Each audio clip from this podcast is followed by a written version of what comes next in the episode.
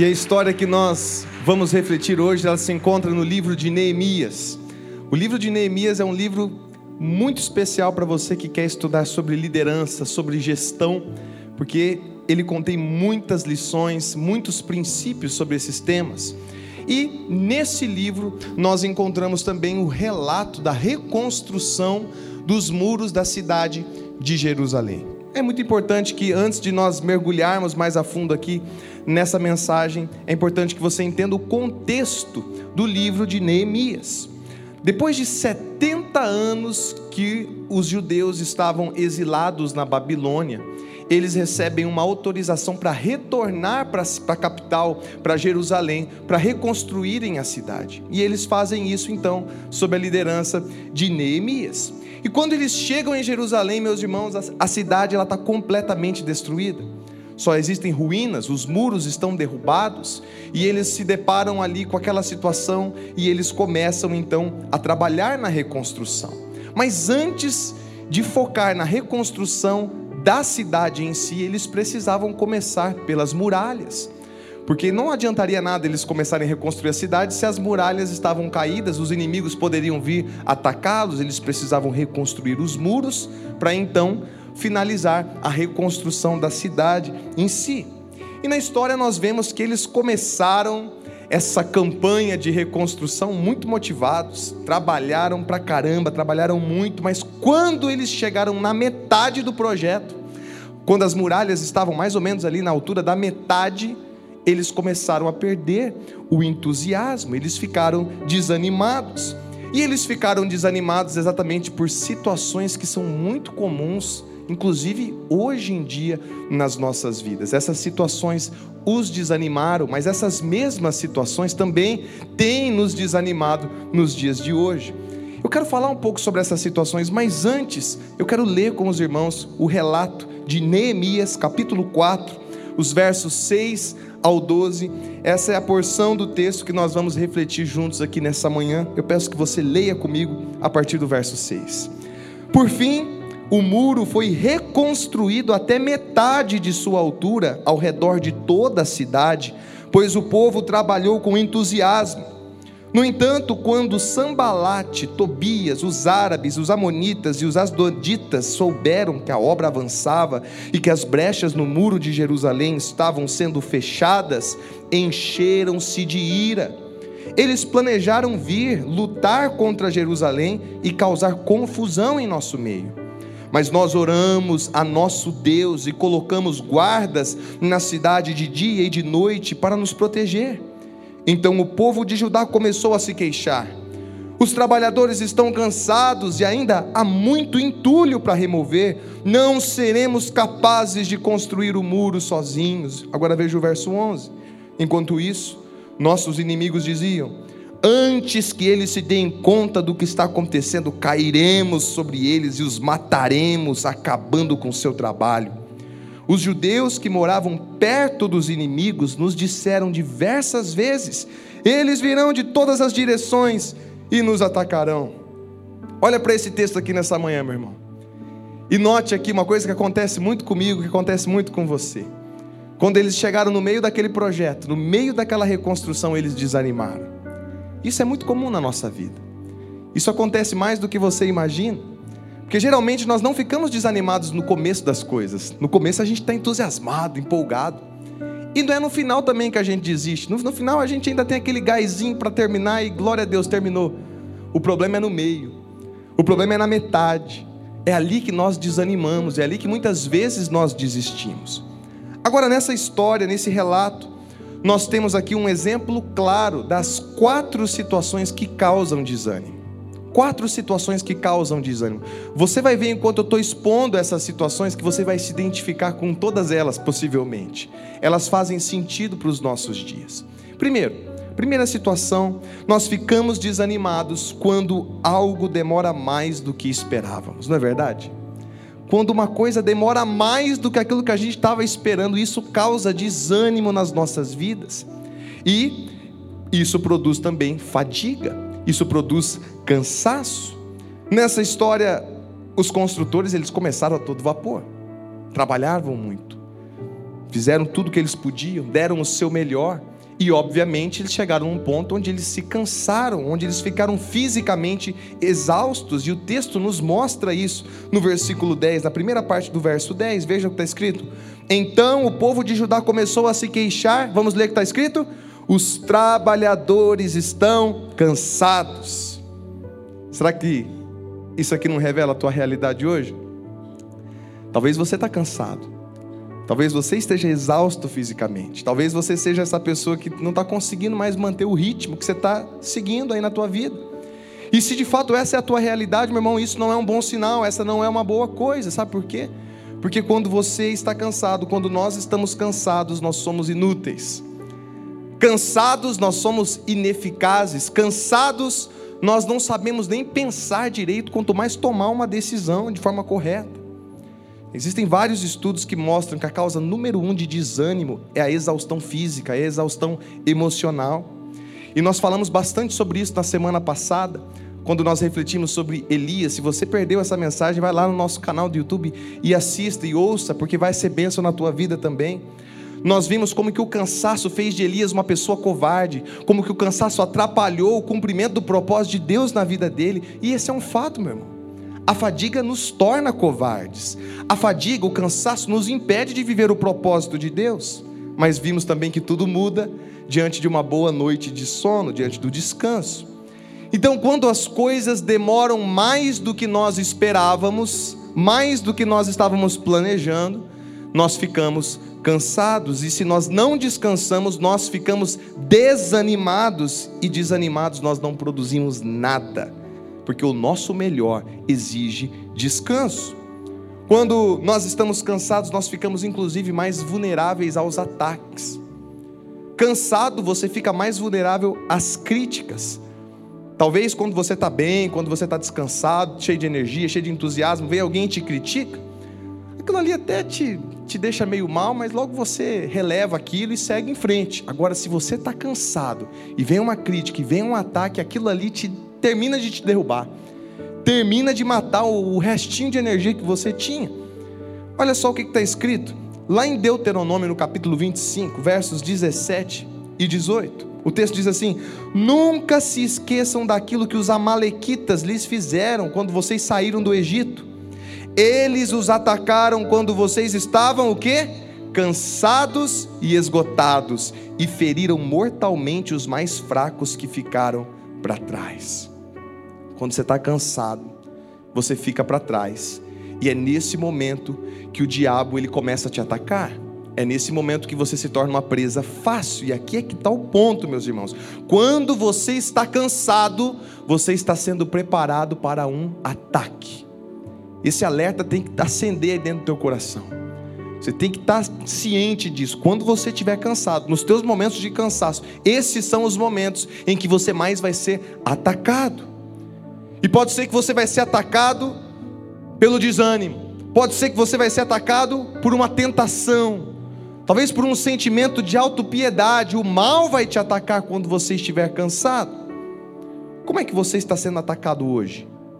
Qual é o tipo de ataque que você está recebendo na sua vida? O fato é que a fadiga nos torna vulneráveis. Portanto, meu irmão, fique sempre atento. Quando as coisas demorarem mais do que você esperava, você vai ficar cansado e isso vai te tornar suscetível ao desânimo. Mas ainda há uma segunda situação: nós ficamos desanimados quando algo é mais complicado do que imaginávamos. Quando algo é mais complicado, quando algo é mais difícil do que nós estávamos imaginando, e isso gera frustração. Isso acontece quando você começa um projeto. E você descobre que esse projeto não apenas está demorando mais do que você imaginava, mas ele também é mais difícil do que você pensava que seria. A duração de um projeto pode causar fadiga, mas a dificuldade de um projeto pode causar frustração. E tanto o cansaço quanto a frustração, ela, elas nos desanimam, nos jogam ao chão. E esse é o segundo revés que os judeus enfrentaram naquele episódio ali em Jerusalém. Além de demorado demais aquele projeto, além de demorado demais, ele era difícil demais. Tinha muito entulho.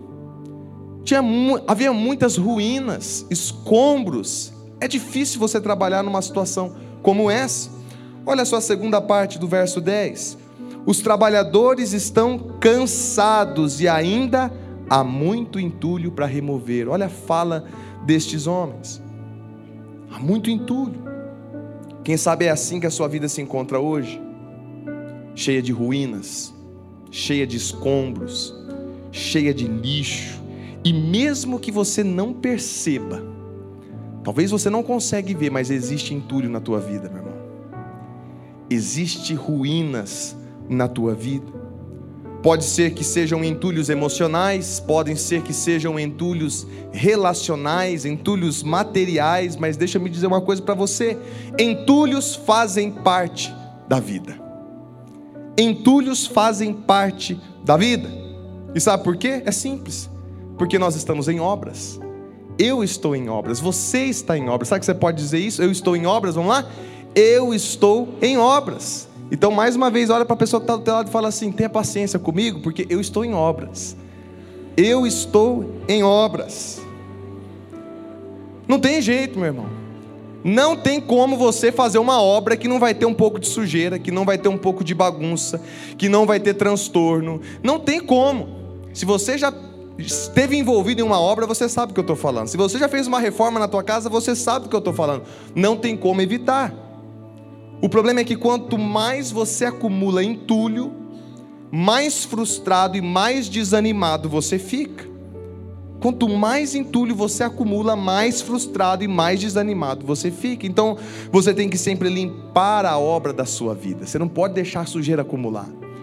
Vai ter entulho, não tem como evitar. Então você tem que ir limpando a obra da tua vida. Você tem que manter a obra da tua vida organizada. Você tem que ir lançando fora os entulhos, as ruínas, os escombros. Se você não fizer isso, aquilo ali só vai aumentar, só vai piorar. Você já reparou como que a gente tem a mania de como que a, na nossa casa a bagunça ela vai se multiplicando? O lixo vai se multiplicando e a gente só vai acumulando coisas. Nós somos acumuladores profissionais, meus irmãos. Nós somos profissionais em acumular coisa que é desnecessária. E aí a gente guarda, a gente pensa, não, pode ser que eu vou precisar, pode ser que em algum momento a gente só vai acumulando, acumulando. E infelizmente nós pegamos essa prática e nós aplicamos nas nossas emoções, nós aplicamos isso nas nossas relações. O problema é que muitas vezes nós não percebemos que a gente está acumulando um punhado de entulho na nossa vida. E aí nós precisamos que outras pessoas cheguem e nos alertem, e nos apontem o dedo e nos mostrem o que está acontecendo. O que é que está atrapalhando você de continuar construindo aí o muro da tua vida? O muro do teu sonho? O muro desse projeto que você tem tentado fazer acontecer aí na tua existência? Qual é o entulho que tem atrapalhado você hoje? O entulho é uma coisa que nos atrapalha. Na verdade, o entulho é uma coisa que impede o cumprimento do propósito de Deus na nossa vida. E o entulho, a ruína, esses lixos que têm atrapalhado a tua vida, pode ser um erro, pode ser um pecado, pode ser um relacionamento, pode ser uma atitude, um hábito, um vício, uma prática contrária à vontade de Deus para a tua vida, mas que você está cego, você não está conseguindo enxergar, e você está fazendo aquilo, você está seguindo naquela direção. Entulhos são coisas que nos afastam do propósito de Deus. Então, quando algo é mais complicado do que nós imaginávamos, nós ficamos frustrados e frustrados, nós acabamos presos ao desânimo. Uma terceira situação também que causa desânimo, nós ficamos desanimados quando começamos a duvidar da nossa própria capacidade. Quando começamos a duvidar da nossa, do nosso potencial, da nossa capacidade. Então imagina só, você está cansado, você está frustrado, e agora você se sente um fracasso. É óbvio que uma pessoa numa situação dessa vai se sentir desanimado. É óbvio. Olha só a terceira parte do verso 10. Eles dizem assim: Não seremos capazes de construir o muro sozinhos. Não vai ter jeito, a gente não vai conseguir. É difícil demais, está demorando demais. E além do fato de que está demorando demais e que é difícil demais, a gente não tem a competência necessária. A gente não consegue. Mas meus irmãos, eles haviam construído já metade daquele muro. Eles já tinham conseguido chegar até metade do projeto. Por que, que de repente eles decidiram que eles não dariam mais conta de continuar até o fim? Por que, que eles perderam a confiança e se encheram de insegurança diante daquele projeto? Você já se sentiu assim? Meu Deus do céu, por que, que eu fui aceitar esse trabalho? Por que, que eu fui falar sim? Por que, que eu fui topar fazer esse negócio? Por que, que eu fui entrar nesse projeto? Pelo amor de Deus, por que, que eu casei com esse homem? Por que, que eu casei com essa mulher? Por que, que eu fui me meter nessa? Você começa a se questionar, você começa a duvidar da tua capacidade, você perde a sua autoconfiança, você começa a se sentir um nada, um fracasso. Agora deixa eu te perguntar, como é que você lida com o fracasso? Como é que você lida com os seus fracassos? Como é que você reage quando os seus planos fracassam? Quando é que você, como é que você reage quando demora mais do que você estava esperando que, vai, que iria demorar? Ou quando é compl mais complicado do que você tinha imaginado que seria? Você começa a duvidar da sua capacidade. Você começa a colocar mais empecilhos, mais barreiras. Você começa a regredir. Você começa a voltar atrás. O que é que você faz? Será que você tem pena de você mesmo? Ou ainda começa a jogar a culpa dos teus problemas sobre as outras pessoas, dizendo que é impossível, que não tem jeito? Como é que você reage? Escuta isso aqui que eu vou dizer, meu irmão, com todo o meu coração. Se em algum momento da tua vida você fracassou, ou você está fracassando, deixa eu te dizer uma coisa: você é uma pessoa normal. Você é uma pessoa normal, porque todos fracassam, todos nós fracassamos. A diferença é que as pessoas de sucesso elas olham para o fracasso como uma coisa temporária, como talvez uma pequena estação da vida, e não como o destino final, não como o estado daquilo que de fato elas são. Elas compreendem que não existe avanço sem um revés. Elas entendem isso, não existe um avanço sem antes um revés. Mas ainda existe uma quarta situação que também nos deixa bastante desanimados, e é essa: nós ficamos desanimados quando a oposição se torna mais forte. Quando a oposição se torna mais forte, e isso gera, sabe o que? Medo. Isso gera medo. Quando você começa um projeto, são poucas talvez as pessoas que vão falar qualquer coisa contra você. Ninguém chuta cachorro morto, como o pessoal diz por aí. Então, quando você está começando um projeto, talvez um ou outro vai te desacreditar, vai, ah, não vai dar certo, não vai por esse caminho, não, não, não é assim que funciona. Mas, conforme você começa a crescer, conforme você começa a ter sucesso naquilo que você está fazendo, aquilo ali vai incomodando o orgulho da tua oposição.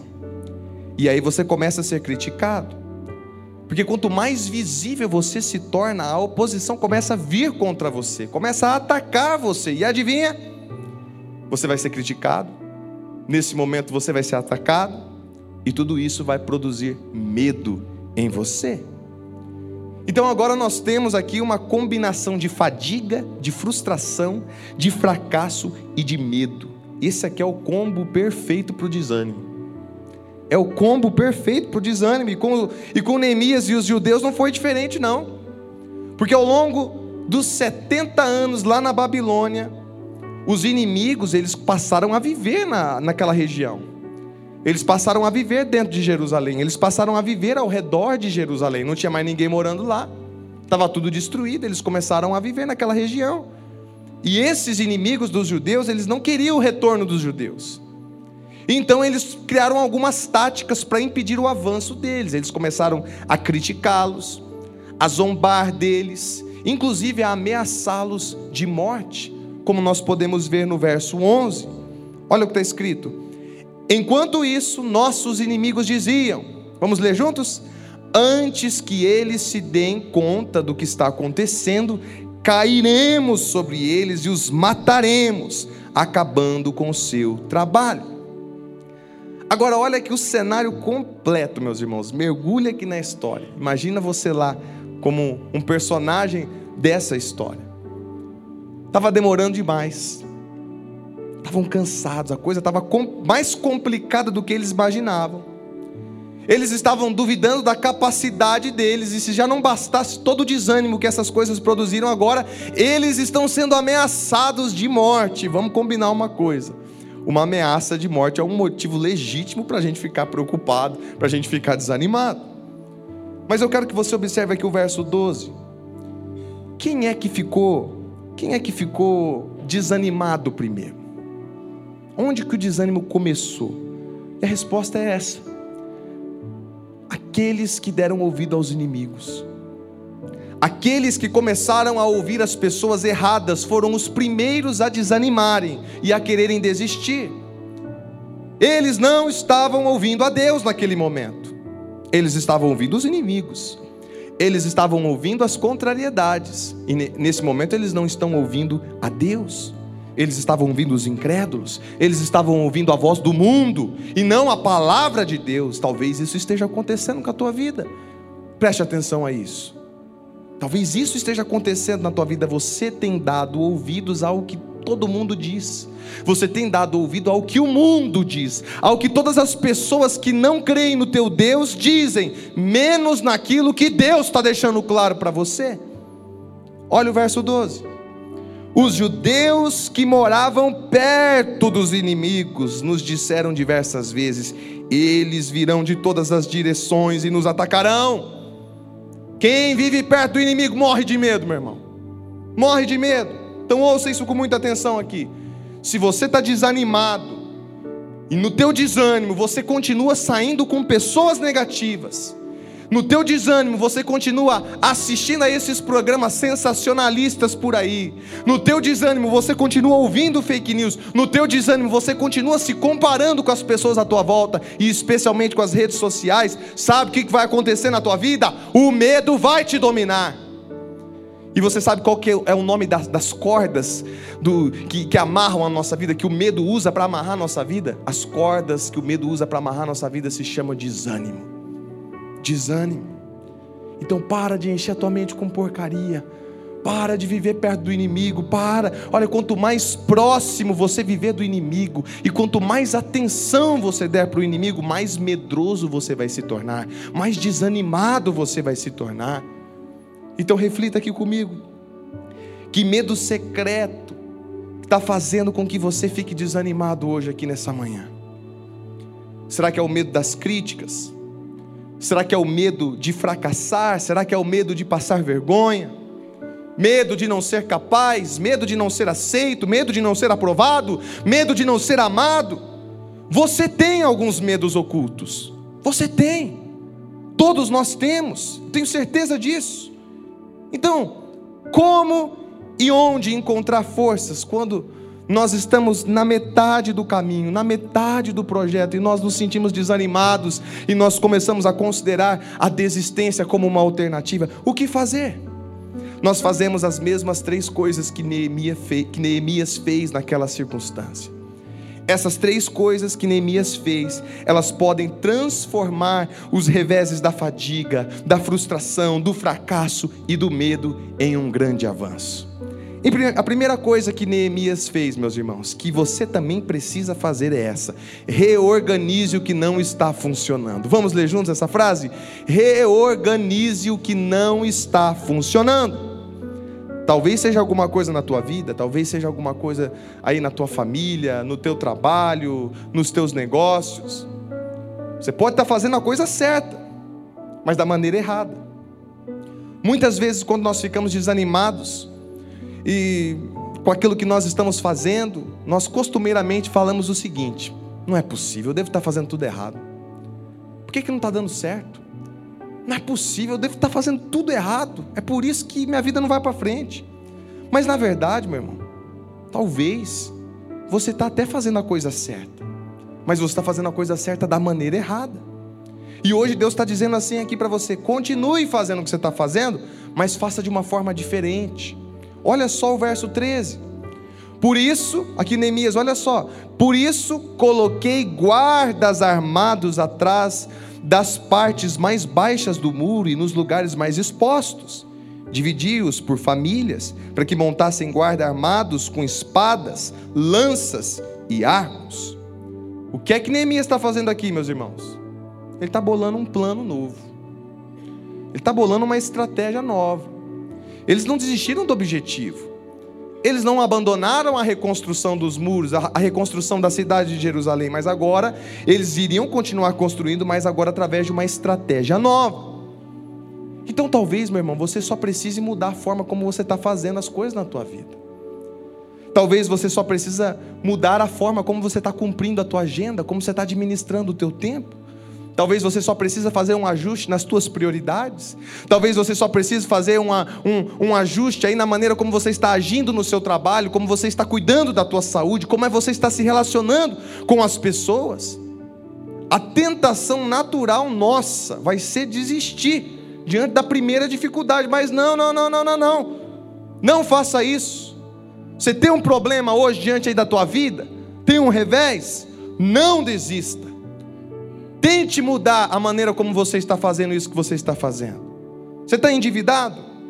Reorganize a, a, as tuas finanças, reorganize o teu orçamento. Você está fora de forma? Reorganize o teu estilo de vida. Você está com problemas na tua agenda? Reorganize o seu tempo. Reorganize tudo aquilo que você vai ver que não está funcionando na tua vida. Reorganize. Veja que Neemias aqui ele apresenta um novo plano. E nesse novo plano ele dividiu os judeus em grupos. Ele dividiu os judeus entre as suas famílias. E o que, que isso significa aqui, meu irmão? Neemias estava querendo garantir que aquele povo eles teriam o apoio que eles precisavam naquela batalha naquele projeto, naquele desafio que estava diante deles. Então eu quero te perguntar aqui, qual é o seu grupo de apoio? Qual é o grupo que você tem na tua vida que tem te apoiado, que tem te incentivado a andar mais perto de Deus, a usar tudo que você tem para o reino de Deus?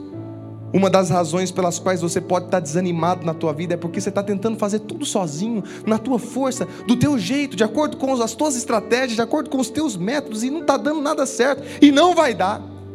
Você precisa de um grupo de apoio. E você está cansado de ouvir aqui na nossa igreja, nós temos esses grupos de apoio. Nós chamamos esse grupo de TPV, é o nosso trio de parceria de vida. Você que é membro da missionária, você precisa levar isso a sério. Você precisa ter esse grupo de apoio. Lá em Hebreus capítulo 10, no verso 25, nós lemos assim: vamos ler em voz alta, todos juntos, vamos lá? Algumas pessoas desistiram do hábito de se reunir para adoração, mas não devemos fazer isso. Devemos continuar encorajando uns aos outros. Amém, meus irmãos? Pode aplaudir. Mas deixa eu te perguntar uma coisa: quem é que está encorajando você? Deixa eu fazer uma segunda pergunta: quem é que você está encorajando?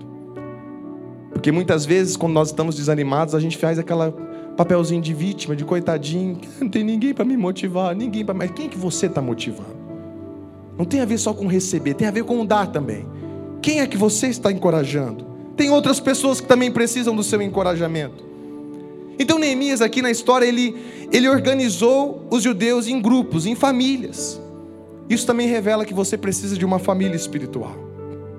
E se você não tem essa família espiritual, você precisa se integrar na missionária. E você pode fazer isso, deve fazer isso através do nosso curso de verdades básicas, que é onde você vai aprender o propósito de Deus para a tua vida, que é onde você vai conhecer a palavra de Deus, que é onde você vai conhecer quem é esse Jesus que morreu por você, que te salvou, que é onde você vai entender como que você vive essa essa família, como você faz parte do povo de Deus, como você se relaciona com ele.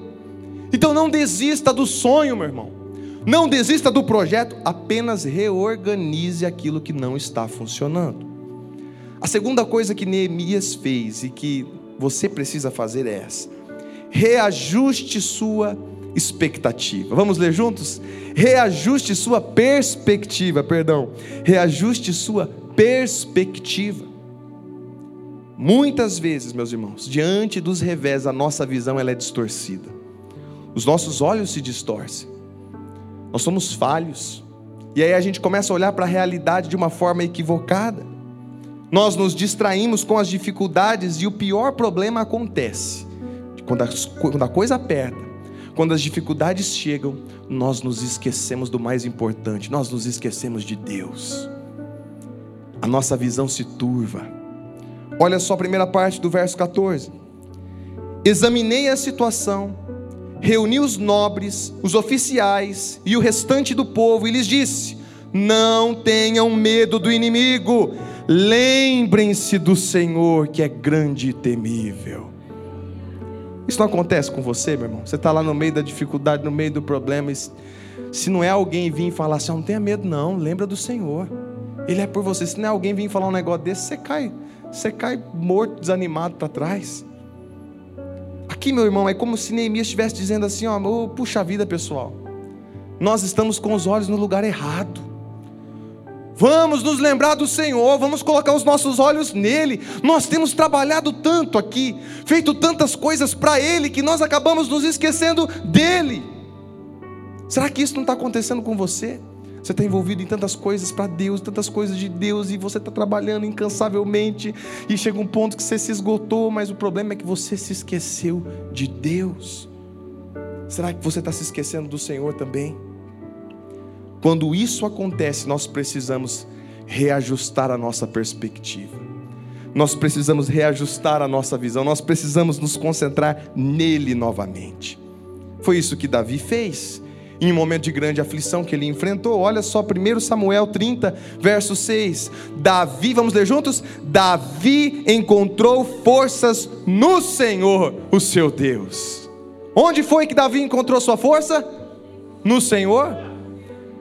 Foi no Senhor. Veja que aqui Davi não encontrou força no lazer dele. Veja que Davi aqui não encontrou força num conselho de uma pessoa perdida. Veja que Davi não encontrou força aqui assistindo televisão, assistindo Copa do Mundo, perdendo tempo nas redes sociais. Davi não encontrou força nesses lugares. Davi encontrou força onde? É no Senhor. E não é diferente da tua vida, não, meu irmão. Você também vai encontrar força é no Senhor. O texto diz que ele se encorajou no Senhor. Agora. Quando você está lá desanimado, abatido, triste, quase morrendo, do que, que você se lembra nesse momento? Onde você se concentra? Onde você coloca os teus olhos? Quando nós estamos desanimados, nós precisamos reajustar a nossa perspectiva, colocando o nosso foco em três coisas. Quando estiver desanimado, lembre-se da bondade de Deus no passado, da presença de Deus no presente e do poder de Deus para o futuro. Vamos ler junto essa frase? Porque é demais. Vamos ler juntos? Quando estiver desanimado, lembre-se da bondade de Deus no passado, da presença de Deus no presente e do poder de Deus para o futuro. Afasta os teus olhos das circunstâncias contrárias, afasta os teus olhos do teu problema, do motivo do teu desânimo, do motivo da tua dor e começa a se concentrar na bondade. Ele foi bom. E o Deus que foi bom vai continuar sendo bom no meu presente. A presença dele vai me inundar de poder para eu continuar avançando no futuro. Lembre-se disso. E lembre-se também, meu irmão, que os seus pensamentos determinam os seus sentimentos. Nós já falamos bastante sobre isso aqui. Os teus pensamentos definem os teus sentimentos. E sabe de uma coisa? O desânimo é um sentimento. O desânimo é um sentimento. Então, se você quer mudar os teus sentimentos, você precisa começar a mudar aquilo que você pensa, aquilo que você nutre aqui dentro da tua cabeça. Você conhece a história de Jonas? Jonas, ele era um profeta do Senhor que o Senhor mandou ele para um lugar e ele não quis ir para aquele lugar. Ele achou que, que aquilo ali não era para ele. E ele foi para o lado oposto do que Deus já havia decretado que era para ele ir. E ele se deu muito mal. Ele foi parar dentro da barriga de um grande peixe, mas lá no pior momento da tua vida, no fundo do abismo, ele se lembrou. E ele disse o seguinte, que está escrito lá em Jonas, no capítulo 2, no verso 7. Veja o que, que ele diz: quando eu já tinha perdido toda a esperança, lembrei-me mais uma vez do Senhor. Sabe de uma coisa, meu irmão, na tua vida você vai ter tanto revés, você vai ter tanto problema, tanta situação, que vai ter que ser uma constância na tua vida. Mais uma vez você vai ter que lembrar do Senhor, mais uma vez você vai ter que lembrar do Senhor, mais uma vez e mais uma vez. Isso aqui não vai ter fim nessa vida. É isso que nós precisamos fazer. Se você perdeu toda a sua esperança hoje, volte os seus pensamentos para o Senhor. Volte o seu foco no Senhor. Reajuste a sua perspectiva. O antídoto de Davi contra o desânimo era o mesmo. Olha o Salmo 119, verso 25. Ele ora dizendo assim: Senhor, estou desaparecendo Estou desanimado e deitado no pó, vivifica-me pela tua palavra, tal como prometeste que faria. Você precisa correr para a palavra de Deus, meu irmão. Você precisa correr para o conselho da palavra de Deus, não é para o conselho das pessoas aí desse mundo afora, não. É para o conselho da palavra de Deus. Se hoje você está desanimado, isso pode ser um sinal de que você está gastando pouquíssimo tempo na palavra de Deus. Talvez nem lendo a Bíblia, nem, nem meditando na palavra você está. Talvez você esteja gastando muito mais tempo com as redes sociais, que talvez é um dos males desse, desses nossos dias. Mas você não lê um versículo da Bíblia, mas você não investe cinco minutos para você refletir na palavra de Deus. Meu irmão, corra para a palavra de Deus. A palavra de Deus ela revive, a palavra de Deus renova, a palavra de Deus restaura, a palavra de Deus reconstrói. Então, diante aí do teu desânimo, reorganize o que não está funcionando. Reajuste a sua perspectiva e, por fim, resista ao desânimo. Vamos dizer juntos? Resista ao desânimo. Vira para essa pessoa que talvez está desanimada aí do teu lado e fala assim: resista ao desânimo. Resista ao desânimo. Essa escolha é tua, meu irmão. Eu não posso escolher isso aí por você. Às vezes dá vontade de sacudir você e dizer resista ao desânimo, mas eu não posso escolher isso por você, essa é uma escolha sua. É você que vai ter que lutar contra isso, é você que precisa resistir. Olha a segunda parte do verso 14. Neemias diz: Não tenham medo do inimigo, lembrem-se do Senhor que é grande e temível. E o que? e lutem por seus irmãos, seus filhos, suas filhas, suas esposas e seus lares. Vamos para a batalha. Vamos lutar, porque o desânimo a gente não se entrega a ele, a gente resiste, a gente luta contra ele. E é um fato aqui, meus irmãos, nós não estamos num playground. Nós não estamos num parque de diversões. Nós não estamos vivendo uma vida de prazeres, de férias, de alegrias. Não, é verdade, tem momentos para tudo isso, mas a nossa vida não se faz disso. Nós estamos numa batalha espiritual, meus irmãos. A vida é um campo de batalhas. Nós estamos em plena guerra e como crentes em Cristo Jesus, nós precisamos nos engajar nessa batalha. Nós não podemos perder tempo brincando com a vida. Satanás, ele é o nosso acusador. Ele está o tempo todo te acusando, ele está o tempo todo soprando coisas no teu ouvido para te enganar, para te destruir, para te desencorajar, sabe? As duas armas favoritas do diabo são distração e desânimo. A distração é para tirar você do foco, fazer você esquecer do que realmente importa na vida. E o desânimo é para te fazer desistir de tudo aquilo que Deus te chamou para viver. Mas veja o que está escrito em Tiago, capítulo 4, verso 7. Vamos ler: Resistam ao diabo e ele fugirá de vocês. Não é você que vai sair correndo, morrendo de medo do diabo. Não é você que vai se entregar ao que o diabo está falando aí dentro do teu coração. Não. É você que vai bater de frente com ele e falar: escuta aqui, Satanás, eu sou escolhido de Deus, eu sou lavado e comprado pelo sangue de Jesus, em Cristo eu sou mais que vencedor, eu não vou desistir, eu vou resistir. E ele vai sair correndo de medo de você, e é ele que vai sair fugir de você. Nós estamos em uma guerra, meus irmãos. E essa guerra é uma guerra contra o mal, é uma guerra contra principados e potestades, contra forças, pensamentos e emoções negativas das trevas. Então, se você está hoje aqui desanimado, pensando em desistir, escuta o que eu vou dizer para você: o desânimo é uma escolha, a resistência também. O desânimo é uma escolha, só que tem uma coisa: a resistência também é uma escolha. Você não precisa desanimar. Você não precisa viver desanimado. Não tem ninguém com uma arma na tua cabeça apontada assim falando desanima. Desanima, senão eu te mato. Não tem ninguém fazendo isso. Então você tem a escolha de não viver desanimado. A razão pela qual nós desanimamos, sabe o que é, meus irmãos? É que nós escolhemos a dar ouvidos a pensamentos desanimadores. É isso que faz com que a gente fique desanimado. A gente dá muito mais ouvido à voz do desânimo do que ao poder de Deus, do que à palavra de Deus. Essa escolha é sua.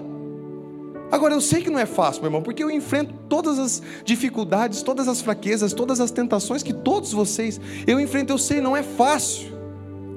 Mas nós não precisamos ouvir os pensamentos do desânimo, nós podemos escolher resistir.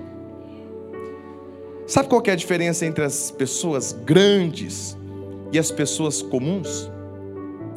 É que as pessoas grandes elas recusam o desânimo. elas recusam se desanimar. Veio o desânimo, até pega, mas logo ela se levanta, logo ela resiste. Então, se você vai permitir que Deus use a tua vida de uma forma extraordinária, você não pode desistir. A desistência não pode fazer parte da tua vida, não é uma opção, não é uma alternativa.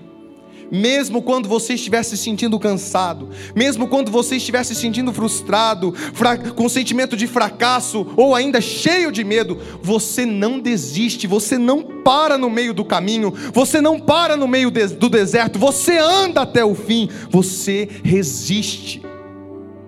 O que Deus está querendo dizer aqui a você é o seguinte: continue mas reorganize o que não está funcionando. Continue. Mas reajuste a sua perspectiva. Continue. Mas resista ao desânimo. Essa é sua escolha. Deus não pode escolher isso por você. É você que tem que escolher. Deixa eu fazer essa pergunta para você refletir. O que está pela metade em sua vida? O que está pela metade em sua vida? Seu sonho? Seu trabalho, sua carreira, seu casamento. O que você sabe que Deus quer que você faça, mas que você continua adiando, mas que você continua fugindo, mas que você continua racionalizando? Será que é a sua entrega total a Deus?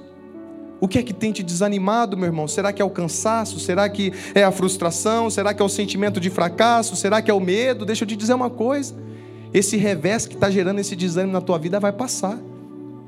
Esse problema, ele não veio para ficar, ele veio para passar. Tempos difíceis, eles não duram para sempre, mas pessoas que resistem sim. E Jesus, ele pode te dar o poder que você precisa para resistir e jamais desistir. Deixa eu orar por você, fecha os teus olhos. Senhor, existem pessoas aqui nessa manhã, Pai que estão desanimadas, que estão ouvindo vozes, ó Deus, que não são, que não é a tua voz, ó Pai, que não são, ó Deus, aquilo que o Senhor deseja fazer na vida dela. Espírito Santo de Deus, só o Senhor pode falar a este coração, só o Senhor pode trazer revelação da verdade a este coração. Espírito Santo, livra este homem do engano Livra esta mulher do engano, da cilada do mal. Espírito Santo de Deus, traz um novo ânimo, Senhor.